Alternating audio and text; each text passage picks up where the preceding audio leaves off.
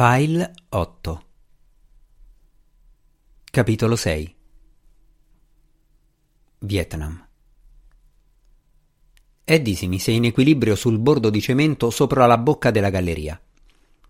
Si era tolto la giacca e intorno alle gambe e al torace indossava un'imbracatura, da cui partiva una corda agganciata a un cavo di nylon la cui estremità pendeva sotto di loro appena sopra il tunnel, legata a un peso.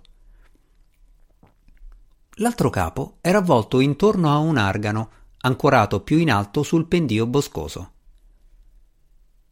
Zong Lin e gli altri sei operativi che lo accompagnavano stavano facendo gli ultimi controlli alle loro imbracature e ai fucili d'assalto QBZ-95, mentre il locomotore si avvicinava rumorosamente nella galleria. Zong teneva d'occhio il falso Davide Yao nel caso intendesse tradirli o fuggire prima dell'assalto. Aveva stabilito che fosse tra i primi quattro uomini a saltare sul treno. In caso contrario, lo avrebbe giustiziato sul posto.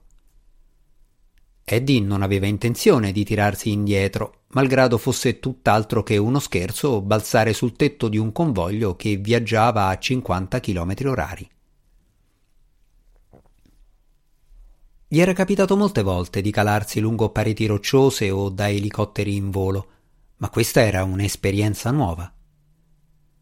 Sentiva già la scarica di adrenalina che provava all'inizio di ogni operazione. Non aveva paura. Naturalmente manteneva un'espressione di terrore assoluto per non insospettire il capo degli agenti cinesi. Ricordate, disse Zong ai suoi uomini, Lanciamo i cavi mentre il locomotore passa sotto di noi, non prima. Risposero tutti con un secco Signor sì. Poi l'uomo dell'MSS si rivolse all'ostaggio. Ultima occasione per dirmi la verità. Il treno è questo, rispose Eddie con voce deliberatamente spaventata. Ne sono sicuro. Zong a noi. Sarà meglio per te. Grazie a una videocamera installata dall'altra parte della galleria, avevano già avuto conferma che il numero del locomotore corrispondeva a quello inviato da Juan con un sms. Si abbassarono tutti gli occhiali di protezione dalla fronte. Eddie afferrò saldamente la corda quando sentì il crescendo del locomotore diesel sotto di loro. Nel momento in cui lo videro spuntare dalla galleria, gli uomini di Zong passarono all'azione lanciarono due cavi sul locomotore. I pesi alle estremità erano potenti magneti al neodimio che si attaccarono alla carrozzeria in acciaio. I fili si tesero e cominciarono a srotolarsi dall'argano sopra di loro. Ora! gridò il capo. I primi due uomini saltarono dal bordo di cemento e volarono lungo i cavi. Subito dopo fu il turno di Eddie e Zong. Seduti sull'imbracatura, le cosce serrate nelle cinghie, scendevano sostenuti dal carrello a doppio rullo che percorreva il cavo come una monorotaglia in miniatura.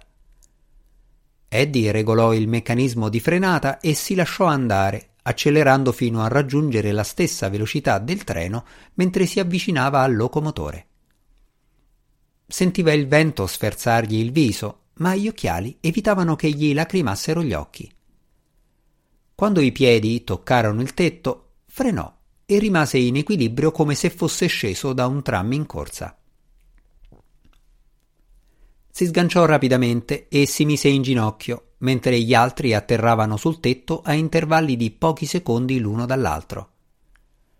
Quando tutti e otto furono a bordo, due uomini tagliarono i cavi che scattarono verso l'argano.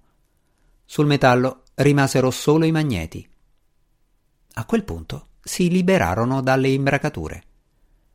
Zong mandò un agente a occuparsi del macchinista e prendere il controllo del convoglio. Tre si diressero verso l'ultima carrozza per chiudere ogni via di fuga. Gli altri dovevano entrare nel primo vagone per dare inizio all'attacco. Eddie rivolse un'occhiata all'oceano. L'Oregon manteneva la stessa velocità del treno. Nella giungla dietro di loro intravide appena un oggetto nero che sfiorava le cime degli alberi. Avrebbe potuto scambiarlo per un uccello se non avesse saputo che si trattava di un drone quadrirotore. Si augurò che Juan ricevesse un aggiornamento sulla sua posizione, perché a breve il treno sarebbe stato ancora più affollato. Seduto a un tavolo della carrozza ristorante, con le guardie del corpo più fedeli al suo fianco, Jimmy Su diede l'ordine di far entrare gli americani. Rilassati ma allerta, gli altri sei soldati della triade occupavano i tavoli vicini.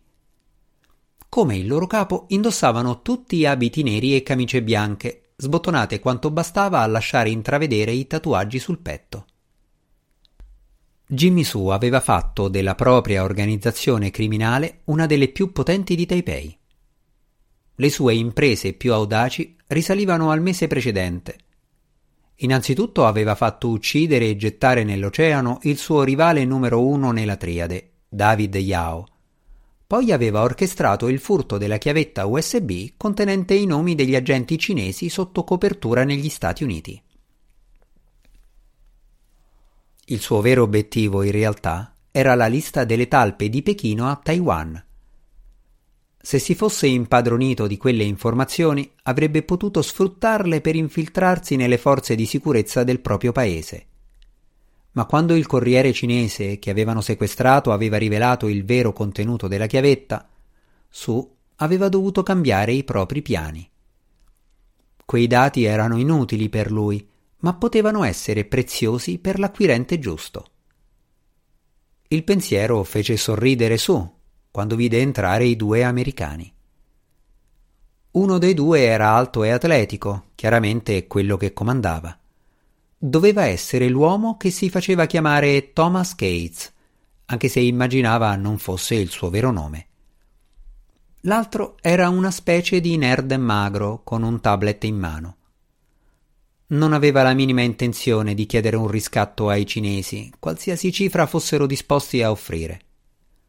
Voleva soltanto impartirgli una dura sconfitta. Al tempo stesso, per quanto odiasse i comunisti, non era disposto a regalare la lista agli americani. Voleva che pagassero un prezzo molto alto. Dopotutto, quello era il colpo spionistico del decennio e se fosse saltata la copertura delle loro spie, i servizi segreti cinesi avrebbero vanificato anni di lavoro. Signor Cates, disse il capo della triade senza tendere la mano né alzarsi in piedi. Si accomodi. Oh, bene. Parla inglese. Sei anni all'American School di Taipei. I due ospiti gli si sedettero di fronte. Molto meglio del mio mandarino, disse Cates. Interessante. Pensavo che per la transazione avrebbero mandato qualcuno che parlasse la mia lingua. L'americano si strinse nelle spalle e mostrò i denti candidi in un sorriso. Fortunatamente ero disponibile. Possiamo dare un'occhiata alla merce? Lo sa che qualsiasi tentativo di aprire o copiare un file porterà alla cancellazione di tutta la memoria?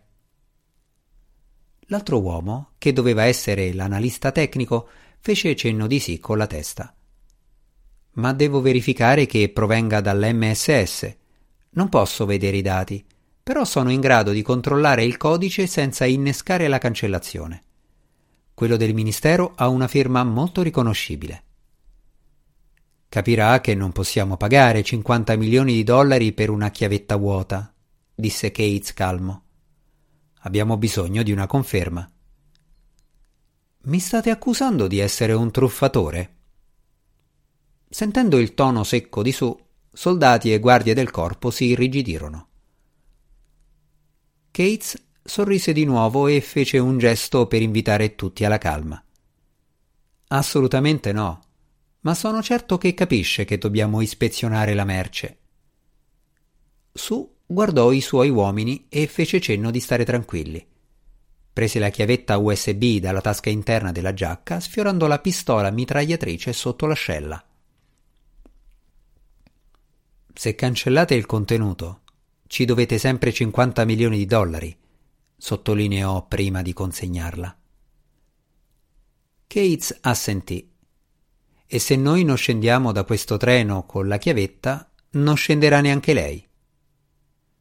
Surra drizzò la schiena. In che senso? Nel senso che un drone Predator sta sorvolando l'area a 15.000 piedi, armato di un missile Hellfire. Se non scendiamo al punto di rendezvous, questo treno finirà in mille pezzi. Il capo della triade non riusciva a capire se Cates stesse bleffando. In ogni caso lo trovava convincente. Lo fissò per un istante, inespressivo. Poi sorrise e si rivolse ai suoi uomini in mandarino. Un tipo deciso questo, no? Si levò un coro di risate. D'accordo, signor Cates. Abbiamo sul tavolo la distruzione reciproca assicurata. Se le cose non vanno per il verso giusto, spero che lei sia pronto a morire, perché io lo sono. Sono pronto, ma preferirei evitarlo. Su depose la chiavetta davanti all'americano. Faccia quello che deve fare. Cates la prese e la passò all'analista che estrasse dallo zaino un laptop e inserì l'unità nella porta USB. Fissava con attenzione lo schermo mentre digitava sulla tastiera. Mentre aspettava di avere conferma che la merce fosse autentica, Cates guardava distrattamente le montagne fuori dal finestrino. Su non aveva idea di come l'analista intendesse verificare la provenienza dei dati, ma non gli importava finché poteva incassare 50 milioni. Alle sue spalle la porta del vagone si spalancò e uno degli uomini della triade entrò trafelato indicando dietro di sé. Sono qui! gridò in mandarino. L'MSS ci ha trovati! Jimmy Su sentì il sangue defluirgli dal viso. Era stato molto cauto nell'organizzare l'incontro. Non poteva credere che i cinesi avessero scoperto il luogo della transazione. Che stai dicendo? Alla curva stavo guardando fuori, verso il primo vagone, e li ho visti calarsi dal tetto. Saranno qui da un momento all'altro. Il panico sulla faccia del soldato era inequivocabile. Gli altri stavano sfoderando le armi. Su si voltò per riprendersi la chiavetta, ma esitò vedendo la bizzarra reazione degli americani. Entrambi erano chini in avanti, con le mani sugli occhi e la bocca spalancata.